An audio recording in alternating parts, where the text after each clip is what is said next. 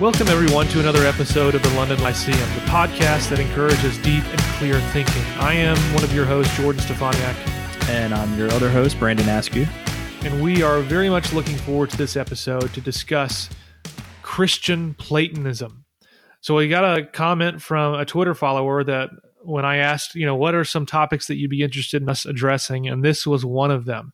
Particularly, uh, Craig Carter's book, Interpreting Scripture in the Great Tradition, uh, he mentions the idea of Christian Platonism and drives it pretty heavily. So we wanted to address this and kind of talk through it a little bit.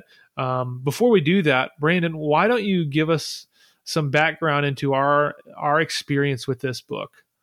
Yeah, so um, actually, so me and uh, let's just this will be a good time to talk about how me and Jordan met. So we met uh, through Twitter, and Jordan was moving to the area where I live, and uh, I think I made a I tweeted something about covenant theology, and he was like, "Hey, you know, I'll be moving there if you want to discuss covenant theology. Let's do it." And um, long story short, he moved to the area. I was out of the country. I came back.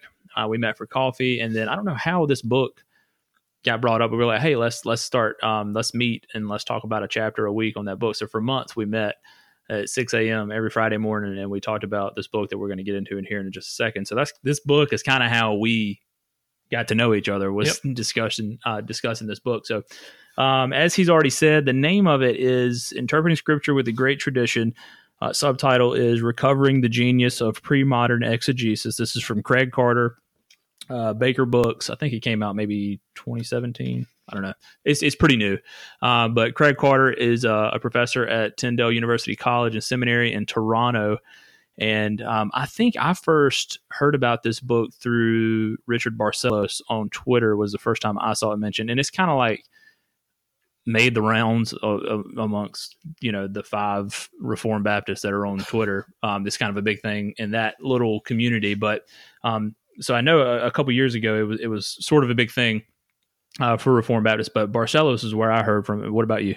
I think that might actually be the same yeah. source. So, um, just uh, before we get into the actual content of the book, like I said, it was published by Baker. Some of the um, endorsements on the back: Lewis Ayres, uh, Fred Sanders, Hans Boersma, and Annette Brownlee. So there, you just have an idea of some of the people who endorsed the book. But um, the the basic goal of this book, and then I'm going to let Jordan do most of the talking because he's written a review on this book and he's got a lot more to say about it than I do. But uh, the goal of this book is is Carter wants to push back against the way that the academy has been training people to interpret the Bible. Um, so he wants to bring back uh, traditional exegetical, pre-modern, pre-enlightenment exegetical practices, um, and he wants to kind of push those to the forefront and and poke holes in the way that the academy has been um, teaching people to exegete scripture. So uh, he kind of does a little bit of there's some historical theology in here. I mean, I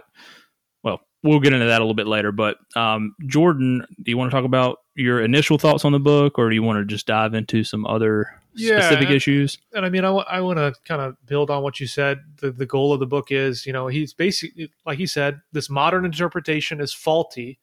And what needs to happen is the academy needs to recover the way the church reads scripture. And that means he's saying the average local church reads the Bible way better than most people in academic circles do. Um, and he thinks that this reading of scripture is rooted in biblical exegesis, in Trinitarian dogma, and theological metaphysic, and it has a theological metaphysic that's centered in a reading culture that has grown from the history of the church. So I love the way he's going about this book. Honestly, I love the thesis. I, I like a lot of it, especially uh, as I read it more again before this episode. I really enjoy a lot of what he's doing, um, but I want to press in on this metaphysic that he's talking about here.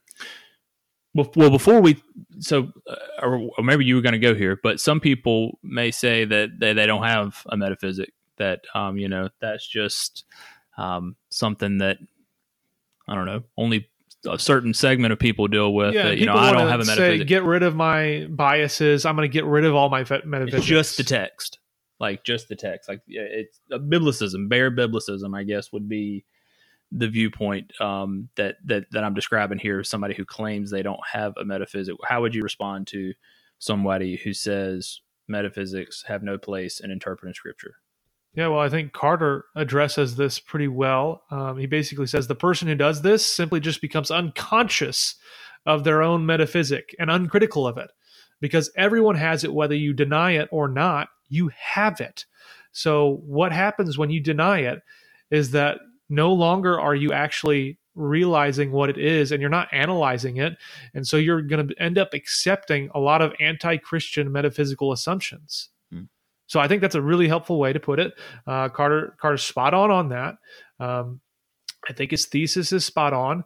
You know, theologians and pastors of this great tradition, um, they have this, uh, I guess, reading culture that's built up in the church uh, that has a set of doctrines that's very different than the Enlightenment, that it has a mode of exegesis that is faith seeking understanding by means of philosophical meditation on special revelation. All terrific stuff. Um, and before I get into my pushback a little bit, I want to give you kind of an understanding of the, the book again. Um, it's kind of three sections. So he has this theological hermeneutics at the beginning. Uh, then he has this recovering pre-modern exegesis at the end, and then he ends with kind of a test case of "Let me show you in action." Um, and it's the theological hermeneutics that I want to press in on. I agree fundamentally with his conclusions, though I think some of the way he's presented things and this uh, Christian Platonism stuff, I, I, don't love nearly as much. So Brandon mentioned I wrote a review. Uh, so the first time I read this, I got all um, hype about it and real angry. uh, and so I wrote a review, and I think the best reviews in some ways are the ones where you're angry because you write in a in a better way. But at the same time, I look back on it, man, I think, man, I wish I would have been more tender and, and generous in, in, in other aspects. Um, in that review. So you can find it in the Puritan Reformed Journal. I don't remember what year I posted that, but I'll put it in the show notes. Uh, you can go grab a copy of that and find it. It's just like two pages. Uh, if you really want it and can't get access to the journal, just you know, direct message me on Twitter or email me or something. So let's talk about this theological metaphysics stuff. This is where I want to push back. I want to explain what he's saying, and then after I've explained to some degree what he's saying, I'm going to address problems. Um, before we do that, let's just define for, for, for people, we define for, for those who don't know what metaphysics means. Yeah, metaphysics. So metaphysics is simply the, the study of reality. Uh, in a way, you know, it's it's the study of physics in, in stepping back a little bit. So it's more big picture, um, understanding what reality actually is. Um, the way Carter defines particularly theological metaphysics, is he says it's the account of the ontological nature of reality that emerges from the theological descriptions of God and the world found in the Bible. So, this is simply just understanding the way reality is that emerges from the Bible. So, he calls this particular theological metaphysic of the great tradition Christian Platonism and you don't like that. I don't. I don't like that. Um, I remember you not liking that. I remember yeah. this being a thing. Like every week, it was a thing. Like you didn't like the Christian Platonism thing. Yeah, so. every week it's like nails on a chalkboard. It gets on, under my skin. Uh, really annoyed me. So I don't necessarily hate the idea. I, I think Platonism has a lot of useful things, and I think Christians have appropriated that in useful ways. But to define the entire tradition, that's great. Christian Platonism, I got beef. Why is that? So let, us well let's let's just talk about what is Platonism. Okay. Um, Platonism, according to Carter, has a lot of different understandings. True, there's a lot of ways Plato's been kind of understood. Um, and he even thinks that Aristotle is a Platonist. He thinks Aristotle 100% Platonist. I guess not 100%, but I don't remember what page it is. Well, is that is that the issue? Or maybe we'll get to this, but is that is he using a much broader definition of Platonism than you are? Like maybe you're using it in the techni- more technical term, and he's yes. he's wanting to to use it as like an umbrella over um, a, a, much larger group of, of philosophical positions. Where, and I think that's why you would you would put Aristotle in, in a different you would file him in a different folder from from Plato. But I think maybe he's does that make sense? I think yep. he, I think he's just defining Platonism, and, and, may, and, maybe that's part of your problem is you think he, it, it's not smart to, um, to use that word and then to to put a much broader definition. Yeah, words have meaning. Yeah. And when you change their meaning, it becomes really confusing for those who understand it in a different way. But we'll get to that. So Okay. here, here's how he defines Platonism. He he goes by uh, I don't remember who come came up with this, but this this five tenets of Ur Platonism that that said this is what unifies all aspects of Platonism together. So they are number one, anti-materialism. So the idea that it's not eh, all of reality is not just material stuff. There's actually immaterial things. Number two, anti mechanism. Simply the idea that there is a teleological aspect to the world. So it's not just as if everything is going on like a machine. There's no point, there's no really end goal. Number three, anti nominalism, a denial of universals, saying that there's only particulars. Go ahead. Well, just to make sure people understand, because the, way you worded, it, I think might confuse some people. Anti-nominalism. So nominalism is what you just defined. He's anti Yes.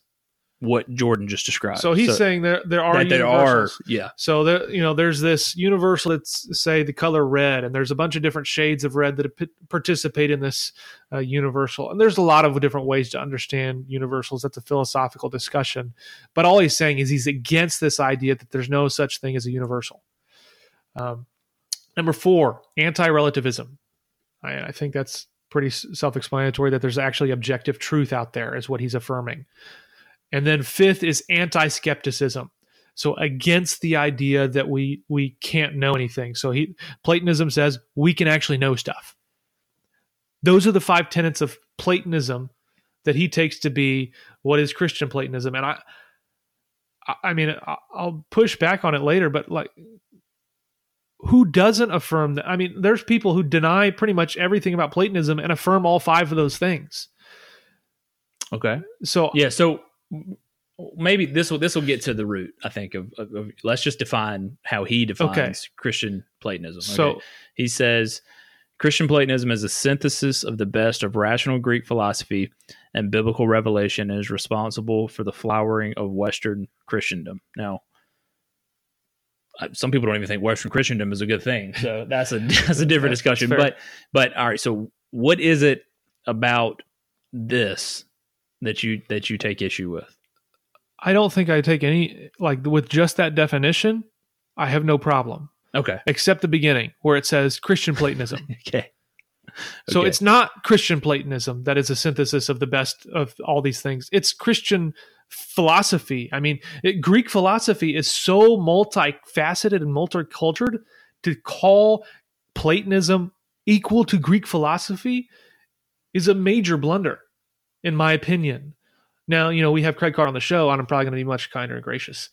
let's Uh, hope so. but he- here I am, you know, just being honest and, and saying I, I I don't think that's legitimate. Um, I don't think that's helpful. So he goes on and talking about Christian Platonism.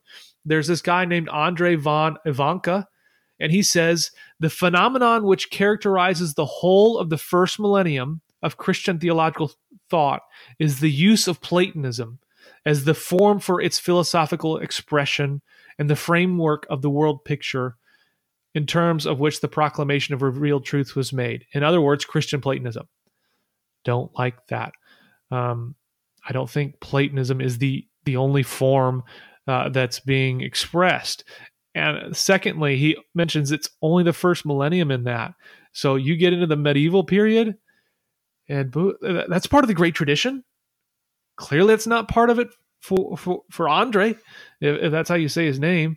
Well, I mean, well, when you get into the to the medieval time, then that's when, if if I understand my history of philosophy and stuff, which this could be wrong, but that's when nominalism takes root, right? Is it, and so that would that would take it out of this anti-nominalism uh, umbrella that he's using to define what Platonism is. So then he's he's gonna he's gonna say that's a different thing. So so I guess your pushback is you're still wanting to put that in the great tradition, Yeah, but he's saying it doesn't belong in this Ur Platonism, which is kind of the um, it's the root of of Christian Platonism. So maybe that's part of the rub. I don't know. Yeah, I mean, and wh- where is Craig getting this from? I think he's getting a lot of it from Hans Boersma. Um, which he's heavily into theology of participation, which is very Platonic, uh, and teleological understanding, where there's an end goal. Um, I have no problem fundamentally with those types of doctrines, where participation meaning everything is sacramental in a way that everything points outside itself to something that's beyond itself pointing itself to universal i don't have problems with that but universalizing that to the idea that christian platonism is the metaphysic. Well yeah christian platonism is a part of the metaphysic. But to, to claim that that's the whole thing of the great tradition is fundamentally flawed. So i think it's dubious to make that claim. Indeed, there have been a lot of giants in the tradition that are Platonic, but there's also that have been deeply Aristotelian, deeply Ockhamist, deeply Scotist, um, deeply Thomist. I mean, he says Thomism is part of the Christian Platonism. I don't think so. Thomas does do Platonic things, but in other ways, he's very much not that way. So I've got issues with that. Um, I think Platonism has some major problems with Christianity. It assumes the existence of matter in creation.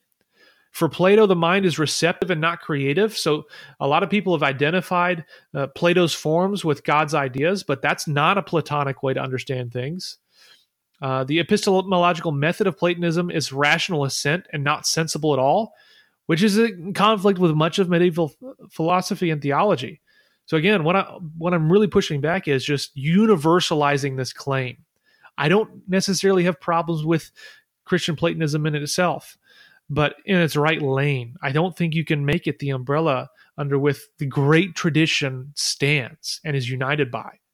I mean, so if you could rename that umbrella, that something that would, and maybe you don't have an answer to this because I just threw this on you without any warning, but something that would um, be able to to handle what he wants to call Christian Platonism, but also more Aristotelian forms of philosophy and things like that. Like, is there a better? Have you do you have a, a different word or classical theism? Oh boy. Okay. Well, we'll get into that soon, hopefully. I mean, honestly, I, I, don't see why you don't just go with classical Christian philosophy or something like that. Uh, to bring in Platonism as your universal term no, no pun intended. Uh, I don't I don't think is helpful. It's not sufficient to carry the weight of what um, Christianity has believed about metaphysics. Uh, it's and and this Ur Platonism, these five tenets that he has, are far too broad to carry the weight uh, of our theological thinking. So I've got problems with that. And then I've got problems somewhat with his method of how he went about defining Platonism because he never fundamentally interacts with the actual Platonic co- corpus in his description. And I, and I think that is a serious, serious issue. If he's going to make a, a significant claim as such as this, it's necessary to actually interact with the figurehead of the term he is using. So if there's no sources to actually Plato, how can you claim that this is a truly Platonic uh, version uh, uh of metaphysics? So I, have got a serious problem with that. You've got to actually engage primary sources, especially if you're doing academic work. I know this is kind of a hybrid a hybrid book, but I mean seriously, you've got to actually interact with Plato himself. And I, and I get that he does do some good stuff with secondary sources. I mean, he engages with, with guys like Augustine, who is a good Platonic interpreter in himself, but even Augustine honestly, he's more Neoplatonic than he is Platonic. So I have issues with that. And, and really, it seems like throughout the whole book, there is a trend where he's using only two or three secondary sources repetitively. Uh, and at times, it seems that he's almost preoccupied with these certain secondary sources to a point that it becomes uh, more like a book summary of, of these sources than actually original writing himself.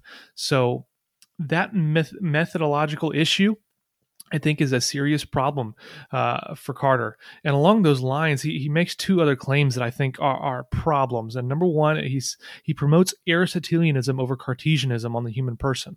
He says the person is essentially embodied. And I find that incredible considering his promotion of Platonism, because this is completely opposite of what Platonism is. Uh, Platonism is going to say that you are not essentially embodied. Uh, you are just a soul. So I don't know how he can reconcile these two claims. And it seems that that type of claim to me tells me he doesn't really understand what Platonism is actually proposing. Uh, and he also says this he says quote to oppose christian platonism therefore is to oppose philosophy itself and in so doing to set oneself in opposition to reason the moral law and natural science that is a wildly overstated claim I don't want to be, you know, disingenuous and not generous. I'm sure if we had Craig Carter on the show, I would probably um, hear his reasoning for this statement, and I and I'd be much more agreeable. But just reading it in the book, I, I find it incredible. I, I, don't know how you can make this claim because Christian Platonism is not um, definitely not the the only lens through understanding Scripture uh, throughout the Christian tradition. I think it's crazy to say that it, it's it's just not accurate. So to say that if you don't agree with Christian Platonism, you're opposing philosophy itself, including reason, the moral law, and natural science, it's just plain wrong. Uh, because I, I'm happy to oppose uh, various aspects of Christian Platonism, and I don't think I am in opposition to any of those things. All right. Well, while Jordan cools down a little bit, uh, I do want to say something. That's pretty much because I, I, don't want him to actually um, pass out over here. He is getting fired up, but I'm not that um, fired up. No, I'm really joking. But well, sort of. Um, we want to interact with people. Well, Jordan wants to interact. This is more his, his area than, than mine. I'm not. Um, you have a philosophy degree. Uh, yeah. I, we'll talk about that later. Um, yeah, this this is something he's way more interested in than I am. I'm, I'm definitely more into the Baptist stuff, but but I, I do enjoy this. I mean, it's, it's, fun stuff to talk about. All that to say, if you, if you want to interact on this, uh, if you, if you want to come on the podcast and talk about it, if you want to disagree with me and argue with me on the podcast, yeah, I'll referee. It'll, it'll be fun. It'll be good stuff. We'll have our first formal date on the show. Uh, but seriously, um, send us a tweet or something, and we would be happy to have you on, and you can give um, maybe where you agree, where you disagree, and we could keep this conversation going on Christian Platonism and this book. But um, I really did enjoy the book. It, it totally, I did too. So I don't want that to come across as I didn't like the book. Yeah, this book really did a lot for me on just how I I look at scripture. I heard Marcellus say something the other day that he read something and it really scratched where he was itching, and that like that's what I felt about this book. Like it, the questions that I was asking myself about hermeneutics and things. This book, even if as perfect as it is, it, it addressed those questions and gave me a lot to do on. So for that, I'm thankful. Um, I doubt Craig Carter will ever come on the show to discuss it after that uh, rant that George. well, we'll see about that. But I want to be honest. I really did enjoy Carter's book overall but I think it matters that we have clear, transparent, and fair thinking. And I think Carter fails on the fair thinking. I don't think uh, his assessment of what Christian Platonism is is fair to the great tradition. So promoting this metaphysical scheme as the catch-all, uh, I think we're going to miss a lot of other metaphysical schemes that might be more fundamental or more biblical. And I don't think he gives them a fair hearing, a fair chance, or even a fair shake. So I've got an issue with that. Though it does remind me that I know that there's a, an article that he's written that's coming out in the Journal of Institute of Reformed Baptist Studies. It's supposed to be sometime this fall, so it might be out. I think it's supposed to come out. I'm really eager to see what he says in there. Uh, maybe I'll find his claims are better. Maybe I'll find that uh, he makes a more nuanced argument. Maybe I find that he pulls back on on the terminology, though the fact that he's called the article Christian Platonism uh, doesn't really give me hope that that's changed. So that said, uh, I am looking forward to reading it, and I plan on responding to it if I still have this uh, fiery disagreement, obviously. Uh, and I and I'd love to have it published in that same uh, journal uh, article. I guess the journal the, the journal, not the article, but I, I want to be in that same thing to respond to it because I think that'd be really interesting and, and, a healthy, good debate. I've always found that academic debates in journals or in books are going to be more robust, uh, more tempered, more honest, more clear, and more fair. So I think that would be a good route to go, even better than just podcasting about my issues, obviously. Um, but that said, uh, I still have a problem with the terminology of Christian Platonism because words mean things. And, and, those, especially those who are unfamiliar with Platonism in general, are going to buy into something like this wholesale and have no nuance. And I think that's problematic and it could be potentially detrimental for different things that Plato actually believes and Platonism uh, pushes. So I think that's problematic. But again, I, I still like Carter. I just have serious questions about this particular phrasing. So maybe you, listener out there, you're saying you've got thoughts, you've got disagreements, or maybe you've got questions, uh, and I, I really ask you to send them to us. Uh, the whole fact that we did this episode is based on a listener reaching out and saying, "Hey, do an episode on this." So that's the reason we do this. A lot of times we don't really do controversial stuff. This is probably one of our first controversial things that we've kind of really put out there. It's because a listener said it, and I think it's interesting topic, and I think it matters. Uh, so may, maybe you sit there and think I'm wrong or I misrepresented uh, Carter. That's fine. Tell me. Uh, you know, I'm not an inerrant. I, am not perfect. So maybe uh, I made a mistake, and I need to uh, correct that publicly. I mean, if I'm going to make public ca- claims like this, I better back them up. So if, if I'm shown that I'm wrong, I need to change my opinion. I'm not, a, I mean, and, and, the reality is I'm not a Plato scholar. So maybe I'm getting Platonism wrong in some respect. Uh, that's possible. I don't think I am, uh, but it's possible. So if you think that's true, come and tell me. Um, but really, again, I like Carter overall. I like a lot of what he's saying. I just have issues with Christian Platonism as the catch-all uh, metaphysical scheme for for Christianity. I don't think that's true. I don't think that's valid, and I think there's a lot of problems down the line if we go that way. Uh, you know, it may seem like an intramural debate. It may seem like academic up in the ivory tower, but I think ideas have consequences, and making this your foundational claim and convincing others that this is accurate, I think has serious consequences down the line. But uh, that's all I'm going to say for now. Uh, I'm looking forward to reading this article and I'm looking forward to responding probably to that. And again, uh, for those who have been listening, we thank you for listening. You've been listening to the only analytic Baptist confessional podcast that's out there. Uh, we love uh, having your feedback on this. So, again, if you do have questions, thoughts, disagreements, agreements, let us know. Uh, it really does help us out. So thanks for listening. Thanks for tuning in. Hopefully, I was fair and, and, and generous to Carter in, in, my assessment. I know I'm fiery sometimes, so I want to pull back the gas a little bit. But um, again, thanks for listening. Uh, and I really do want to hear your thoughts on this.